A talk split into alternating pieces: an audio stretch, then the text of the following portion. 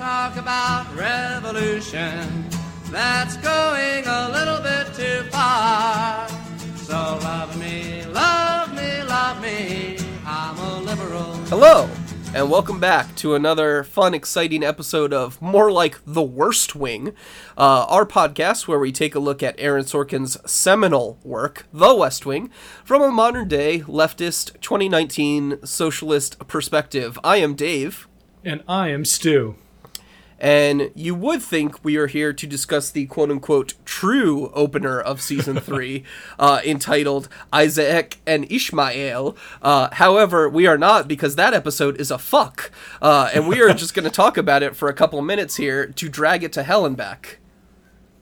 So, if you haven't noticed the, the sort of the timeline of when this show was released, or perhaps if you are, I don't know, 18 years old listening to our show and uh, weren't alive when this happened, um, season three of The West Wing started airing short, or actually, I think if Dave, correct me if I'm wrong, was scheduled to begin airing basically on September 11th, 2001. Uh, shortly after, like October. Um, so what happened here is the plan was to just transition straight from the quote unquote cliffhanger ending of season two into the actual episode we will be discussing on this episode of our podcast, which is entitled Manchester Part One, which is the true opener of season three. Uh, and that plan got derailed by a little thing called the uh, 9/11 attacks.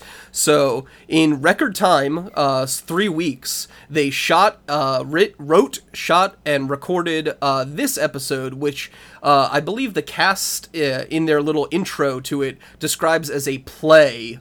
Uh, it is it is officially out of continuity and out of canon, uh, and it's basically just sort of like this middle school PSA about how you can't go around blaming every Arab for 9/11. Yeah, it is fundamentally condescending and Yes. to an American audience, frankly, I'm sure this played just fine and came off as somewhat sympathetic and I'm sure at the time, yes. at the time if if the the show was understood to be as as I mean in retrospect it clearly is if this show was the the lens and the filter through which a huge number of people um both were informed less so informed but almost interacted with and plugged into quote unquote big P politics politics, exactly. Yeah. I can I can understand why why they would feel it could be incumbent upon them, the writers, the staff, like the, the cast, whoever, to do such a thing. yeah. But it is just It doesn't work at all. It falls so fucking flat. And again, It's uh, so just- preachy and just so condescending. It's literally written as like I I'm not kidding when I say it's like a middle school PSA. It feels like it's something that would be shown to middle schoolers to Well, help it- them they- under, understand 9/11, you know? Like Well, and it is middle. It's it's they do bring in Maybe they uh, uh, bring they in, bring in kids. Right, Like and literally talk to them. children. Yes. And and the kids are meant to be a surrogate for you, the audience. Uh, so that the uh, your favorite characters of the West Wing can can sit them down and explain to them why look, not everyone wearing a turban is bad now, okay? I just want to make sure we're all clear on that. and at the time, Which of course is a fine message or whatever, but it's just so Sure. condescending. And it's And just at- like it's just at the time it's the bare minimum. like having having decently formed memories. Yeah, th- there was going to be no nuanced opinion about 9/11 formed 3 weeks after the attack. obviously. Obviously. Again, for those of you who are younger than 26, 27 who didn't have a perspective uh, in 2001, it was especially in retrospect, it was a fucking nightmare time. Oh yeah. Like it the Bush years was- are just insane looking back. It's there was there was no there was no subtlety there was it was just we think we think racism in the Trump era is you know at a certain level like yeah but we've been there before Oh y'all. yeah. Oh, I remember people cheering as those fucking missiles were just hitting up Mm-hmm. Iraq, you know? And it's uh, why? Cuz Iraq did it? No, no, no. Just cuz they happen to be brown too. and the national anger was at such a point that Okay, but we're not here to talk about. We're not here to talk about for, that or- for all all episode, and we have plenty other foreign policy crap to cover in the actual episode. So let's just dig right into the real episode we're here to discuss, uh, Manchester Part One, which picks right up from the end of season two, where we literally get a reenactment of the final scene of Two Cathedrals uh, with the press conference with the president. This scene much much better uh, simply just from the omission of music uh, from the scene where It we is- just it's a much more natural here's like how it actually went down not in the like dramatic way it was framed in the end of two cathedrals but like oh here's how it actually happened. And it's Yeah, and- really good. It's a and lot frankly, to to their credit, including it as such is kind of them because you are when that scene was presented originally at the conclusion of the last season. I mean, viewers are keyed up emotionally. You know, Correct. they're they're being manipulated by the filming itself, by Correct. the inclusion of Yes. you mentioned the music and all this stuff. So, okay, it is actually uh, you know a nice touch to put it back into both ground the viewer in what the hell is going on and also being like actually okay it happened like this and so therefore we can now take it forward from the correct perspective Right, and of course we get the big payoff, which is that he says yes, he's going to run again and he's going to win. Um, what, he does the sh- he does the signature move and we actually get a shot of him putting his hands in his pockets and we get to see that president ass baby get to see get to see it pop pop a little bit when he uh, when he rocks back and forth a little. Got a little got a little junk in the trunk. I'm sure Abby does not uh, mind uh, that thick ass that that a he president. doesn't he doesn't have a Hank Hill ass.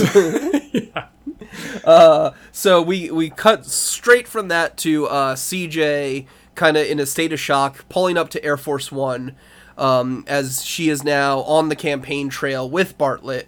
Uh, this is four weeks later, as the title card helpfully informs us. And so it's been a month, and they are just about to kick off uh, Bartlet's campaign in earnest. Like, do a full announcement speech, uh, campaign event, you know, uh, officially declare that, you know, that the Bartlet campaign for 1996 for however the fuck the years work in this weird continuity Yeah. is ready to begin. Well, and so it is. We should note here that the entirety of the episode is constructed from a there's a flashback and then back to the what's understood to be the present thing. the four weeks it- later time, correct? Yeah, the four weeks later time because what they're doing is they are evaluating the aftermath of the president agreeing to run again and putting it then in context of what's happening a month down the road. And right. uh, the only note I made was that in this one, the cues are not nearly as explicit as they were in the last several episodes worth of flashback having. Right. There is no fade to white and then wash back in. It is a more subtle and, uh, I mean, okay, technically neat. Well, I would call I- it clumsy, honestly. It's just like I, I think the the flash to white thing worked a little better. Or it was more the the theming of the flashbacks was more clear in the last one. and and it is it is a um, it is technically show offy because they have someone walk across the frame in real time. And You know, that was sh- that was show offy back then. I feel Yes. like nowadays it's it's starting to hit that It's overused bog standard. Yeah. you know, it's it's it's actually starting to get played out um, in, in my mind. But yeah, so and it drove uh, me a little nuts throughout. I just want to make that point. Yeah, there are a couple cool ones that I'll, I want to bring up um, when we get to them. So first off, we get a, a, flo- a rush of new characters where all of a sudden everyone's talking about Doug, this Doug guy. You know, Doug. we all remember Doug, right? He was Yeah, a regular. Doug, man. He was just off screen the whole time. He was back behind Josh. he was Agreeing hang- with everything I said. Yeah, he was grabbing fruit out of Sam's office. You just didn't see him. There were staffers in front of him. Yeah. So Doug, Doug's played by uh, I don't know the actor's name off the top of my head, but he's uh, Charlotte's second husband from Sex and the City. Uh, Perfect. The, bald Jew- yeah, the bald Jewish guy.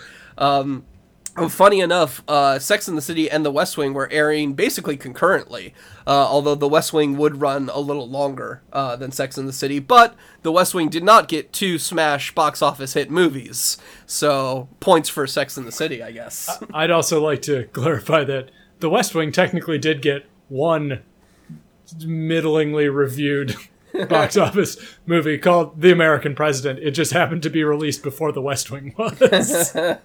That's a, that's a good point. I don't know. That's all about the president's dating life, though. Whereas Bartlet's just been married the whole time, and True. We never even get like a hint of an affair or anything. That's not even a well that they try to tap at all.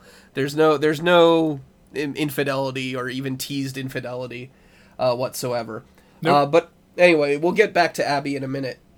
Uh, so right now we flash back. Um, so on the plane, they're all talking about. So Doug is, I guess, the campaign speechwriter, as opposed to like Toby and Sam, who are his full time speechwriters, because Doug is constantly in conflict with Toby mostly. Um, about language uh, that they're going to use for the speech, and basically whether or not they want the president to officially apologize or not for the MS scandal uh, where Doug is on the side saying he should apologize because at some point they're going to force him to apologize, and at that point he'll have done it because he was forced to by like public opinion, and so it's better to kind of get proactive out of the way. Whereas Toby is on team, no, no apologies. and so I think it's understood that Doug works closely with another recurring character, Bruno. Yes, Um, Ron Silver. I think we saw Bruno Gianelli once. I, believe so. I believe as, like, one he's time the- as a he's consultant the- or something. Yeah, he's like the real, um, like the razor sharp. He's, uh, he's you the know, Karl don't give a fuck Rove of the campaigns Yeah. for for the left, though. Yep, Um, yep. basically, yeah. Yeah, exactly. And we also get a an a, a, another person who is related to Bruno, who I think you're right. Her name is Connie, and the actress is Connie Britton. Oh yeah, Like, uh, the, she's the, from- the woman at the end uh, in the bar with all of them. Yeah, Yeah, sh- like she's the female Doug essentially, where she kind of shows up out of nowhere. It's like I was here the whole time. Like Doug and Connie, you know us, your favorite characters. you know, she was Tami Taylor on Friday Night Lights. For those who never- don't never- do other other television, but I think she's also uh, more famous now because she does that. Um, she did the the country music show. Uh, fuck, goddamn Nashville. She Oh. was she was the lead on Nashville. oh, okay. So anyway, her. so Um, we, we have a slew of guest stars that come Right. and it's also it So culminates all, in all these new and they're going to be recurring. You know, they're going to come up over the next few episodes because they are like quote unquote campaign staff. Um, and it, I guess it just gives our characters a different dynamic to bounce off. Um, and, and there's like they're trying to set up this rivalry, I guess, between Doug and Toby, but like no one cares. I certainly don't care. I'm just like, okay, you're gonna like we're gonna do stuff, or we're we just gonna like have these characters talk at each. It's it's very strange. Um, right. So we we- fl- we flash Yeah, back from from the campaign stuff on Air Force One, where they're all kind of freaking out about speech stuff, to the night after, right when he uh, announced his re- re-election, and we cut back to the staff, and they're all crazy excited because, like, I guess none of them besides Leo actually, you know, th- thought he would do it. Um, so like Sam and and Josh are like smiling, and they're asking Toby, "Why aren't you smiling?" He's like, "I'm smiling on the inside," uh, which is a cute little Richard Schiff moment. Uh, so they're all very happy and excited, and then they're but they're thinking about like, oh my god, you know, the media is going to do this. We got to start doing this, and they kind of start getting like their plan in the air for how to address the PR angle of it. Uh, and this is where uh, the polling comes into play, um, because the one thing that they all agree on is we need more polling on this right now. We need polls in the field.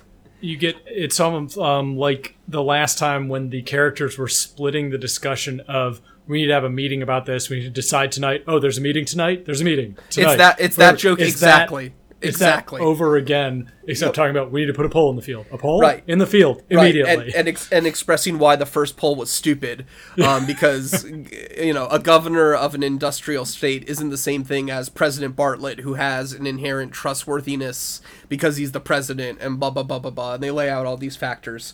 Uh, that's less interesting, and we'll cover the polling uh, analysis a little bit more later.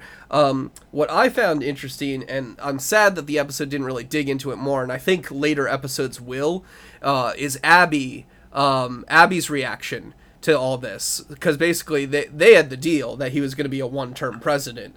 Uh, and so he's just kind of fucking knock that down. Uh, and the, the very first thing we see after he's done with that is he goes back to, I guess, the Oval or their residence or somewhere. But the point is, it's just him and Abby alone. Uh, and Abby's like, Well, that was a fine how do you do? you want to talk Yeah. about it, hon- honey? and uh, um, so unfortunately, they can't get too into it because uh, Haiti is calling, which is the other big issue of this episode. uh, and ha- Haiti calls him away to the sit room before they can really get into it. But I really like the interaction between him, him and Abby here. Um, I do have a note that says, I, wi- I kind of wish Abby had it said explicitly, we had a deal. And then Bartlet could bust out the Vader, I am altering the deal. Yeah. Pray, pray I do not alter it Alter any it further, further." Abby. Yeah. But of course we we get a we get a little tinge of that and then it's sort of left behind for the rest of the thing because then we get into the the Haiti thing um Yeah. Haiti is basically they're they're figuring out how to extract their personnel um, Yeah. from the embassy and uh, and their their coup leader. oh and and their their puppet coup their their Juan their Guaido their one. Do it for one. so they they go through that and there's a scene in the sit room um Oh and yeah. we'll talk- okay, hang on. No, I gotta talk about this real quick. So after the scene in the sit room, which is you know just kind of generic military. Oh, our boys are gonna go in, blah blah blah, extract the guys, blah blah. So after he, they talk about the plan and he gives his okay or whatever, they all they um I think it's Nancy who just goes, uh, "Mr. President," and they, he kind of like looks up and they all just stand and start clapping, uh, presumably applauding his decision to run for re-election again. And it feels extremely fucking gross. Like all the military leaders are saying, "Yay, yay! Let's just keep the same man in power, yay!" like, ugh. so and I I wrote a I get it's words like- respectful, I guess, but like, oh, it just it feels very weird. Well, I think you're correct, and I think in the in in context, it is bizarre because theoretically, um, a the executive and the military should be not um, not joined at the hip. Let's say, Right. and so you would think that you would be able to professionally uh, divorce campaign politics from utilizing military power, but I think that is also part of the American um oeuvre. Like there's Right. there's just this is intrinsically that we are always militarying. Like we are we're militarizing all the time. Well, and, And- I mean, like they're they're clapping for the fact that they get to keep their jobs for four years longer, essentially. Like you know, assuming he wins, which spoiler alert, he will, obviously. Uh, but like you know, I guess a, a few of these would keep under even a Republican presidency. It's not like they change out the Joint Chiefs, all, uh, you know, every time. Yeah. But you know, at this, you know, they do change out a lot. So it's just I don't know. It feels weird. It just feels weird. And it's also it hadn't been emphasized earlier that like this was almost a throwaway plot point for the last two episodes where we're Haiti talking about in general? military yeah, like military options in Haiti all of a sudden it's like oh Right. okay Oh yeah, and then all of a sudden, like the framing around Haiti this episode is so weird. Where Doug is like, he's he's in the future timeline when discussing how Haiti went down. He says he saved Haiti for democracy, uh, by by invading it apparently, or and by like evacuating the embassy personnel? And and sh- and shooting up a bunch of guys, which is we yeah we we can talk about that a little yeah let's more. just yeah let's get right into it. So basically their their planned rescue op goes bad um, which basically every time we cut to the sit room something always goes bad. Uh, uh, nothing ever goes perfectly 100% smooth um, you know i guess i guess the point is much like real life you know? There's very few times we take military action and it goes 100% as smoothly as we anticipated it would. And it wouldn't be very dramatic if it was just like they Uh, if it just stopped in. down. Right. he said he said yeah it worked. And then he was just like okay cool i'm going back upstairs all right done. i'm not now i don't have to worry about that problem anymore.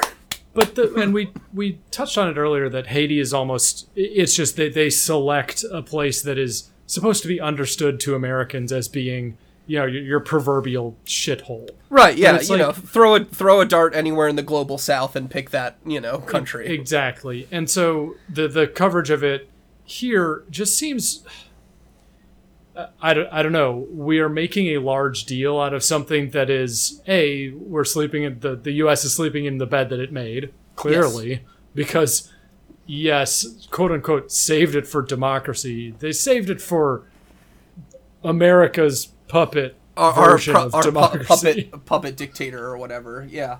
Um, yeah. Well, and then so so we're extracting the embassy personnel, I believe, as well as the the Juan, uh, and so they've got two or three helicopters of uh, of troops. When they say they're going back to Paris, I assume they mean Paris, Texas, and not No, Paris. it's Paris is the, the code name for the aircraft carrier. Oh, okay. I thought they meant the actual city of Paris. Thank Yeah, you for no. clarifying. um, uh, so yeah, they're going into Port-au-Prince. Uh, they're just going to extract these guys and head out, but they get into some fire with some Haitian militia.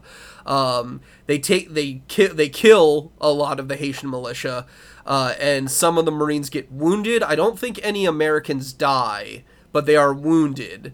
Yeah. Um, I think they are clear to make that distinction because I think if Americans had died, it would have been a bigger deal, and then we would have to be like full on war with Haiti, uh, or something like that, as opposed to just invading Haiti. Uh, but basically, it all goes to shit, and um, uh, there's a really great transition here from the sit room environment back to the to the bar that all the campaign people are hanging out in, where they cut to uh, uh, some sort of helicopter-based video game where the helicopter's getting shot down Shot and down. crashing uh, and game overing right from the sit room, and it's it's like a top tier all time transition for me, uh, where I was just like, yes, That's that exactly what that happened. entertained me more than most of the jokes on the show. Yeah, and they eventually they go down the road of talking about like how how else do we enact American foreign policy desires on a sovereign country? Right. Okay. So yeah, this is what I want to talk about too for a quick second. Is they have the the Oval Office meeting uh, about Haiti, which is a very different tone from the sit room one, where um, this one guy I want to this the the the state guy that they've had in before, the little squirrely looking guy. Yeah, the bald guy with the glasses. Yeah, that guy. Exactly. Um, he's the one who who actually admits that sanctions don't work, uh, that sanctions suck, and that they hurt the wrong people. Uh, and then later on, the president will go on to confirm that sanctions do not work, and that they suck, and that they hurt the wrong people. and I'm like, what is this show that is all of a sudden uh, admitting that sanctions are bad? Uh, because I remember sanctions being thrown around the last couple seasons as like a fine option uh, to pursue. It's And it's it's it's weird. It's like it's they're trying to dig out, and I guess I should praise them for this because this is kind of lefty, a, a little leftist at least, to admit that that sanctions are bad, pointless, and they hurt the wrong people. But then at the same time, they go on to basically invade Haiti. So it's not. I'm not really going to give them any fucking bonus points here. But yeah, and it, it's all it's all an extension of them just deciding what what sovereignty is worth preserving. diplomacy isn't even mentioned as, Yeah, a, as oh, an no. option by the way. Like sometimes that state guy will be like well we could try to pursue diplomatic options and they'll be like there's no time. But like he doesn't even get to do that this time. And he just talks about sanctions and how they're bad. Uh, the the talks of diplomacy isn't even uh, isn't even considered you know it's just how do we imperial our way out of this And I mean, it more than anything, it also just it goes to hammer home that the West Wing writers aren't even uh, aren't even sort of versed in like a modicum of No. modern diplomatic results, and this this whole plot arc is still just like a throwaway. I hope I, I would think maybe to keep keep the more fucking jingoistic chud type viewers engaged. I, guess, guess, because it's or- a show it's just- about politics. It's about hard, hard, hard men making hard decisions. Like that's what all, all the war stuff always boils down to for me. It's just that that he gets to make a hard decision because it costs lives right there in that moment. And oh, you viewer, you couldn't possibly handle the moral burden of, of having lives on your hands. Yeah, no, never mind making like healthcare and you know yeah, Uh, poverty life and death, alleviation and- life and death decisions For uh, millions of- times. Yeah. your own citizens. No. Um, let's take a quick break here because we've been chatting for quite a while, and then uh, we'll we'll cover the rest of the episode and dig more into these issues.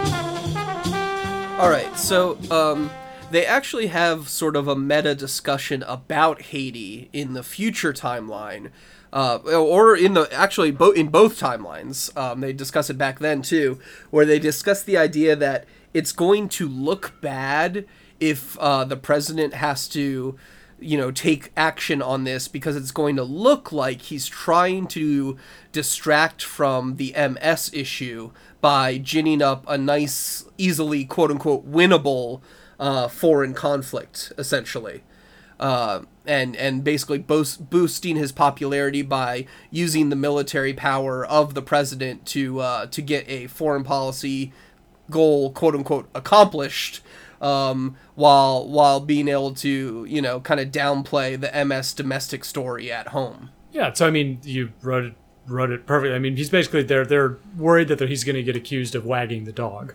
Exactly. precisely that. So, um, which is uh, you know, on the one hand, it's a fair it's a fair thing to be worried about, but on the other hand, you can't control that. So, you know, i- if Haiti needs to be dealt with, you have to fucking deal with Haiti right now, and you can't worry about the the perception of it. You just have to deal with it.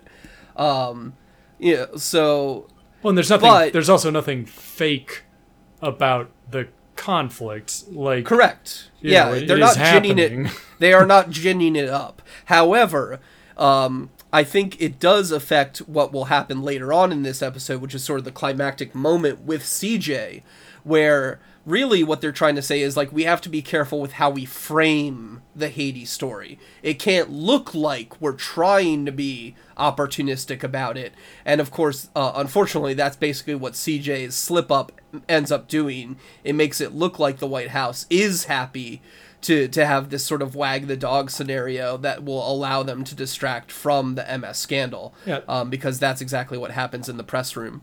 So yeah, we do we do get further down the road in the in the night after the MS announcement timeline where CJ is giving several press conferences basically because of course they've made her available you know Right. to try and Yeah, defray and- the public's anger. and this is the biggest story of like you know the Yeah, hypothetical decades, century. sure. yeah, exactly. In in within the West Wing universe. Yeah. Um, lucky them. And so Uh, she's she's giving these press conferences and and frankly just getting exposed to ludicrous questions from Right, the as- press. as Josh says, where he's kind of doing running commentary out on the press conference, watching it, it's getting away from her a little. Yeah. and they're trying they're trying to make CJ the story. Um, so it's it like she's getting hammered with all these questions about how did how long did you know? Did you ever lie? Blah blah blah. And it's like all this stuff that really. You know, like this is stuff lawyers should be asking her, not in a press room you know, with with 50 people all screaming at her. So it kind of gets away from her. And then when she finally goes to report about some of the details about the Haiti thing, uh, she she has this uh, moment where she she she fucks up hardcore and says, um, "I think the president is relieved to be focusing on something that matters uh, in regards to Haiti." And it's like, did you just say he's relieved to be sending fucking U.S. troops into battle? Uh, and she instantly realizes how bad she fucked up. I really kind of like Janney's reaction as soon as she's out of the press room and like Toby and Josh are like, "What in the fuck was that?" And she's like, "I know. I just like just, Just don't shut just up." shut up. Just give me a second. Just shut the fuck up. I know I fucked up." like And frankly, I mean, I would be angry too. Um, yeah, be- like again, it's a big it's a big fuck up to be fair. Yeah, and you know, as again, because the show itself frames all these issues up and and sets up all of the conflict around speech writing, around delivering news, Around words. words Yes. and framing them to have her bungle it when it is her sole sort of like her proprietary responsibility is to be Right. good at that is Right, and she never fucks up this bad. Yeah, yeah, yeah, you and it's a She- big deal. She has made mistakes before, but they've been relatively minor in the grand scheme of things, or or easily fixable, or what. Now, this is the first time it feels like it's a season. You know, back in season one when they were writing her more amateurishly,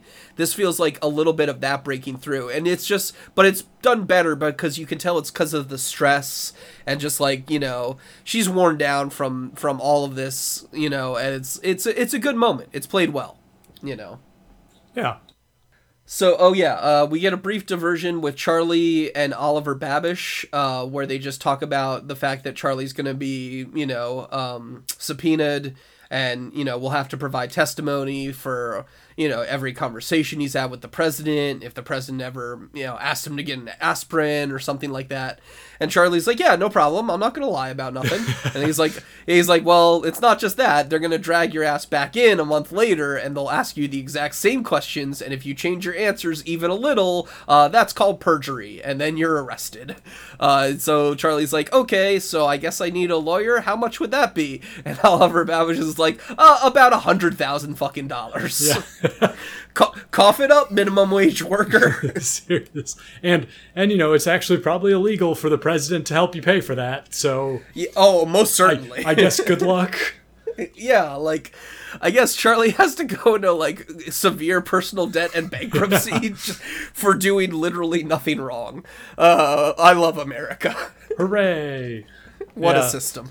And so after that, I mean, we get a little bit more back and forth about like the press reaction. We we cut again, just somewhat confusingly back and forth between timelines, but down Yeah, the road for no no real reason. It feels like it's just kind of Yeah. like it feels like there's a kid with a switch in the editing room going like wee that- uh, back back and forth at random. Well, and and so kind of we close out the episode just from the on the plot wrap up side of things. We close out with Leo going to visit the president at his ranch. his fucking dude ranch. Like, what in the fuck?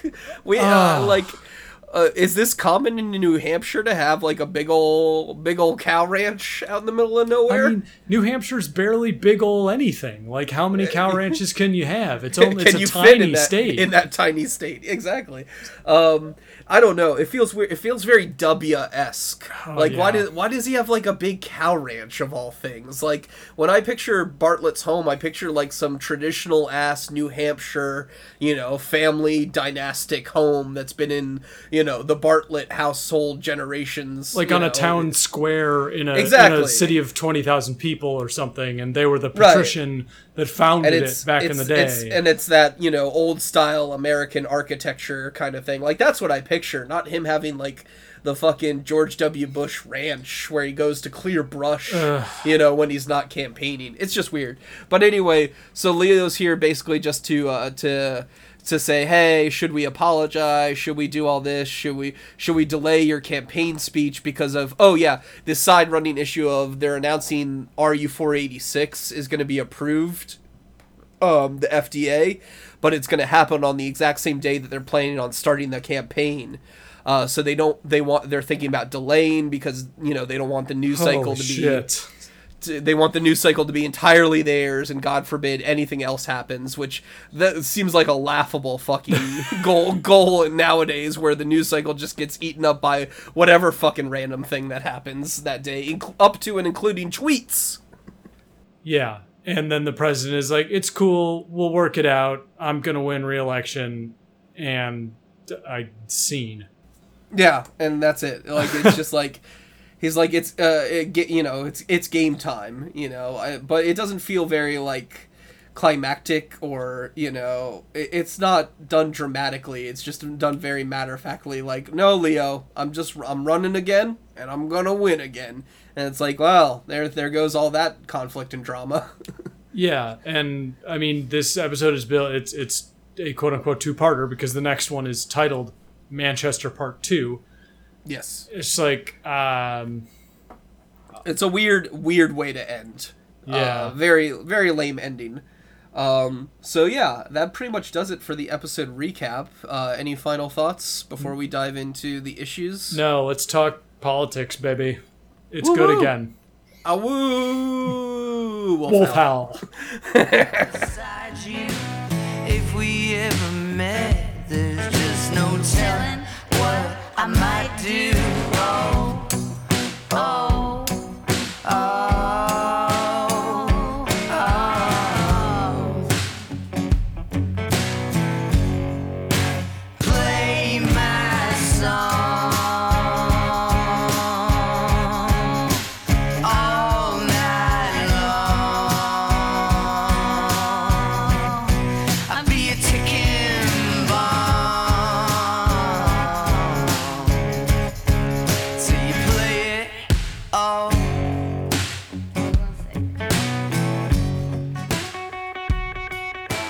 So because most of the rest of this episode is devoted to like picking up and rearticulating these plot lines, there isn't too much in the way of politics to talk about outside of the Haiti thing. Mm-hmm. However, we would be remiss if we did not harp again on the ridiculous weight that the administration places on the institution of polling. Polls, polls, polls.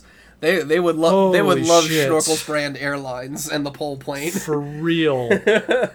um, so the the flashback to the aftermath of the president's press conference, and you see the fact that I have to clarify this when I talk about it, just it defeats the point of the anyway. Of the yeah. So, yeah. so you, you go back to the, the aftermath, and they're having this little powwow with the senior staff in what I'm assuming is like the White House mess, I guess um, roughly because Sure. they they're pouring champagne or something. yeah Um, and we get the return of Joey Lucas, who is the the resident pollster, basically because they are all talking about given how well the president performed at his press conference, right.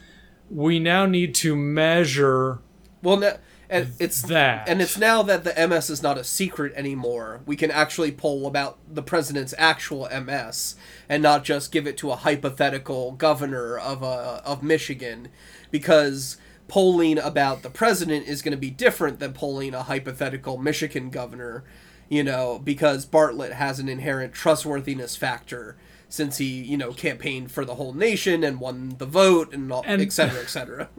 And and just by saying that phrase, we are now in the Nate Silver pundit. oh yeah. Of being like, oh well, of course, there's this nebulous aspect of President Bartlet that people believe in their hearts, and here's the inherent contradiction because guess what, guys, we're gonna go try and put empirical data around that gut feeling. feeling. Yep. Yeah, and so And- the the real thing that gets to me here is so when they, they run the poll and they commission the poll, um, as I said, I'm not sure if I said it earlier, but Josh has a moment where he says, "Put the poll in the field," uh, and it's delivered with such confidence and gravitas that it's the most surefire thing anyone on this administration has has ever been sure of in their entire life. It's like he's standing up and claiming that he's Spartacus. exactly.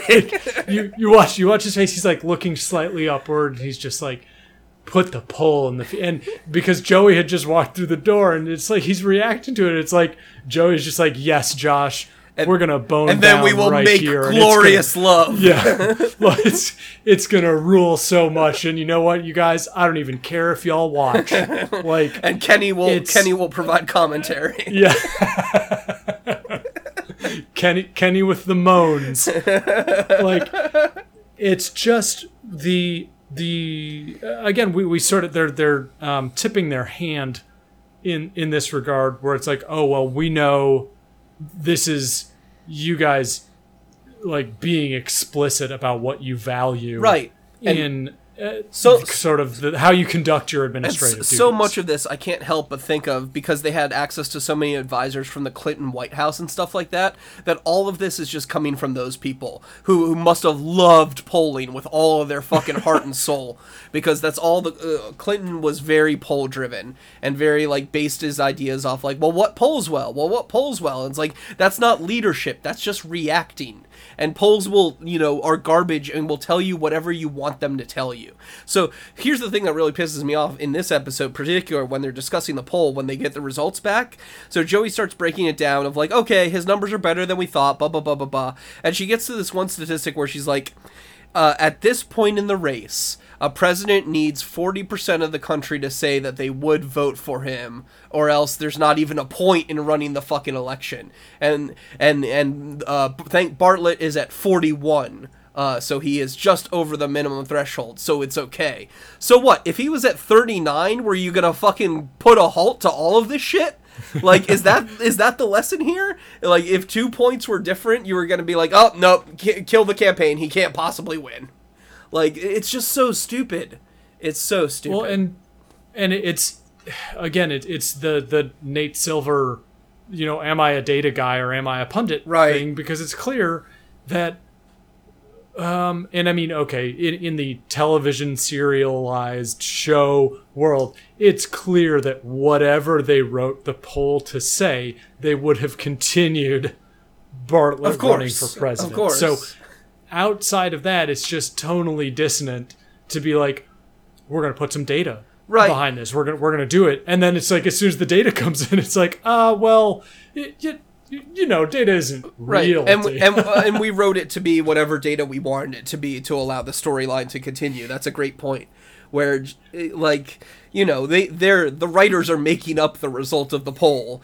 And and in their mind the the way if this is most dramatic if is is he's barely above the acceptable threshold. Meaning you know you know it's not a doomed run but it's anyone's game. That's the most dramatic right? And that boils right into our next topic which is campaign season in general and its use as dramatic device.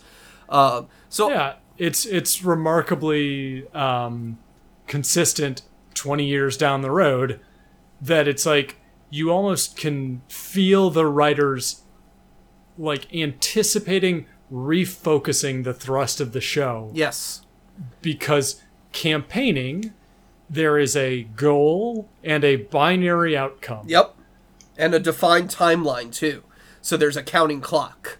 You know, you've got all the elements inherent for for perfect drama. You have a winner, a loser, and a game clock. It's sports. It's sports at its finest. You know, it's the thrill of victory, the agony of defeat. Uh, it's it's it's drama at its most basic core.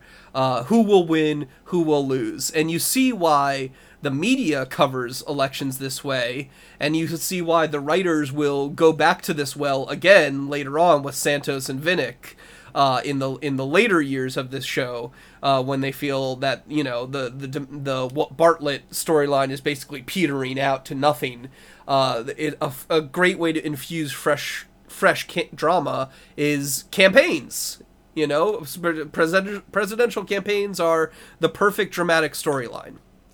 Yeah, and the it becomes this trope of the horse race because it is factually and inescapably easy to write around, to craft stories around, to involve in your narrative. And so it's no fucking wonder we have, you know, entire news networks that embrace this style of analysis. Yeah, and we have anything. we have whole websites like the aforementioned Nate Bronze's 538 that is just Yeah. entirely dedicated not not to political commentary in general, but elections in specific, and more even more specifically, uh, the numbers Fuckstein analysis of polling in particular, and trying to divinate from the bones of poll of polls being cast on the ground, and and what can they tell us?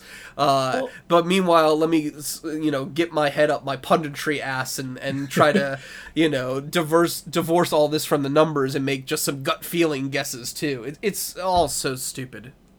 and I mean it is it's obvious in a way why that is a natural outcome because not only is it easy to craft narratives, it is also easy to then sort of self-anoint as the diviner, like you said, of those narratives. Because if you have a multi-billion dollar conglomerate pushing your views, you don't even you don't even need to have established a particular I think Nate Silver is coasting on 2012 Yep. forever. Forever. Because But it uh, to to be frank, I don't think he even would have needed that in his quiver if he had been identified as the guy that was going to be the go-to. Right. Because as soon as you put yourself out there and are invested in with this identity as some sort of you know um, Divinator. I don't want to say yeah, I don't want to say Cassandra, but like false you, you know Cassandra. yeah.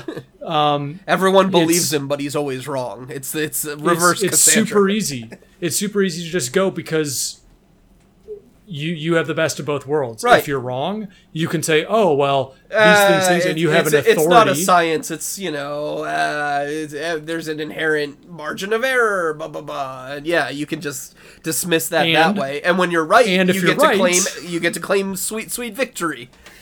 and and then furthermore, you get to not only claim victory, but then roll that forward and say, "Well, this is how it's going to come out in the future, you know, if you Because you know, I was right a couple that data time. points because I was right before. Like I've got this model now that's going to be infallible, Right. going forward. even when the So- model breaks entirely. Michigan. Uh, so yeah, uh, So you can see why it's easy and and frankly appealing Sure. to the writing staff to go down this road, which we inevitably will Yeah. at great length. well, what's what I find interesting is the second time they do it, they do it a lot harder and bigger. And longer. Um, and other penile words for erections, and uh, um, but yeah. So this time it only takes up like the first half, roughly, of season three. I think we get election day somewhere around the midpoint of this season. I want to say. Um, I don't recall exactly, but that's my recollection vaguely suggests that. Whereas the next election, the big one between Santos and Vinnick towards the end of uh, the show, will take up like a season and a half. Like it starts halfway through season six and lasts all of season seven. So yeah, I find it interesting that the second time they went to the well, they they dove into the well. And I, I think, to be fair, it is an indictment of the audience. And frankly, if I if this was my job and I was getting paid for it and I had to do as little work as possible, if I'm the writers crafting season six and seven, I'm looking back at this and saying like, wow, people really dug our shit in season three. What if we just like tripled the amount of that bullshit we do? right and also i think it's just hard it was hard for them and we'll discuss this when we eventually get there to write how like a presidency wraps up and i think they weren't up to the task of doing that and also i guess there was a bit of like senioritis too of like you know we all course. we all know the show's wrapping up at this point you know we all just want to kick off and and do whatever just write write a debate episode where they just debate in real time okay? Like that way we don't have to in which uh, spoilers alert is a thing that happens. Uh and that way we won't even have to do like episode structure for that episode. All right guys. Breaks Yeah. on. F- five five o'clock drinks on me. Yeah. so yeah and this this one i mean this is when it really kicks off because they they did the cliffhanger at the end of right. season two we, we've got bruno we've got doug we've got connie Yeah. we have all these new campaign people. We are in campaign mode officially yeah. And it's only gonna get worse for the next several episodes Uh, but uh, you know, again, it's easy drama for a reason. It works, and it works Yeah. actually pretty well. It works better here than it will in the later version, where it, it does start to drag on for just like far too long. Uh, I think the accelerated time frame and the fact that th- we're still dealing with you know, in, in the Santos and Vinnick campaign, neither of them are president at the moment, so they they can basically do, um, give their full time to campaigning, whereas Bartlet has to constantly deal with the task of still being president as he campaigns, which adds a an interesting dynamic to it at least. Um, and, and keeps us more grounded back in the White House, in the staffers' lives, and not just constantly in campaign mode, uh, which is good. yep All right, let's take a no- that's about it let's take a break and Yep, wrap it up sounds good.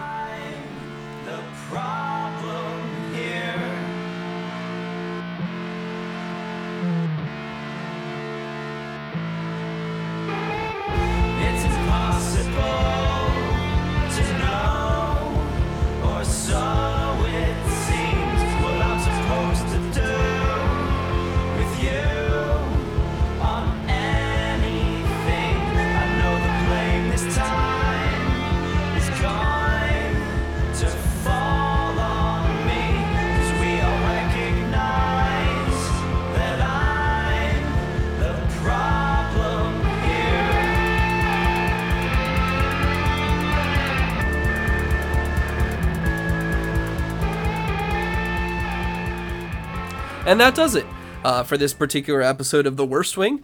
Thanks for joining us. Uh, as always, you can leave a helpful, delightful comment. We've been getting some great ones in the thread.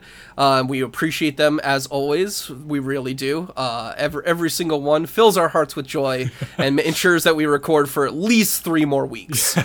this this if, if this goes south it's gonna go south real fast our, our next episode is uh, unoriginally entitled Manchester Part 2. Uh, and we'll pick up right from where this one left off with more of the same of CJ dealing with the immediate aftermath of her screw up with saying the word relieved, uh, Josh dealing with the tobacco lawsuit, and uh, more of the campaign kickoff, uh, the debate about whether or not Bartlet should apologize, and the thing that I'm most looking forward to, uh, Abby and the president really having it out about him breaking his uh, one-term promise to her. Yikes! Relationship building and maintaining. I just li- I just like Stockard Channing when she's angry. yeah, That's right. She does. She does an extremely good job in this show. All right. Uh, so I think that's it for us this week. yes. Thanks for um, listening. Thanks everyone, and we'll see you next time on another Worst Wing. Bye. Bye bye. Send all the money you ask for, but don't ask me to come on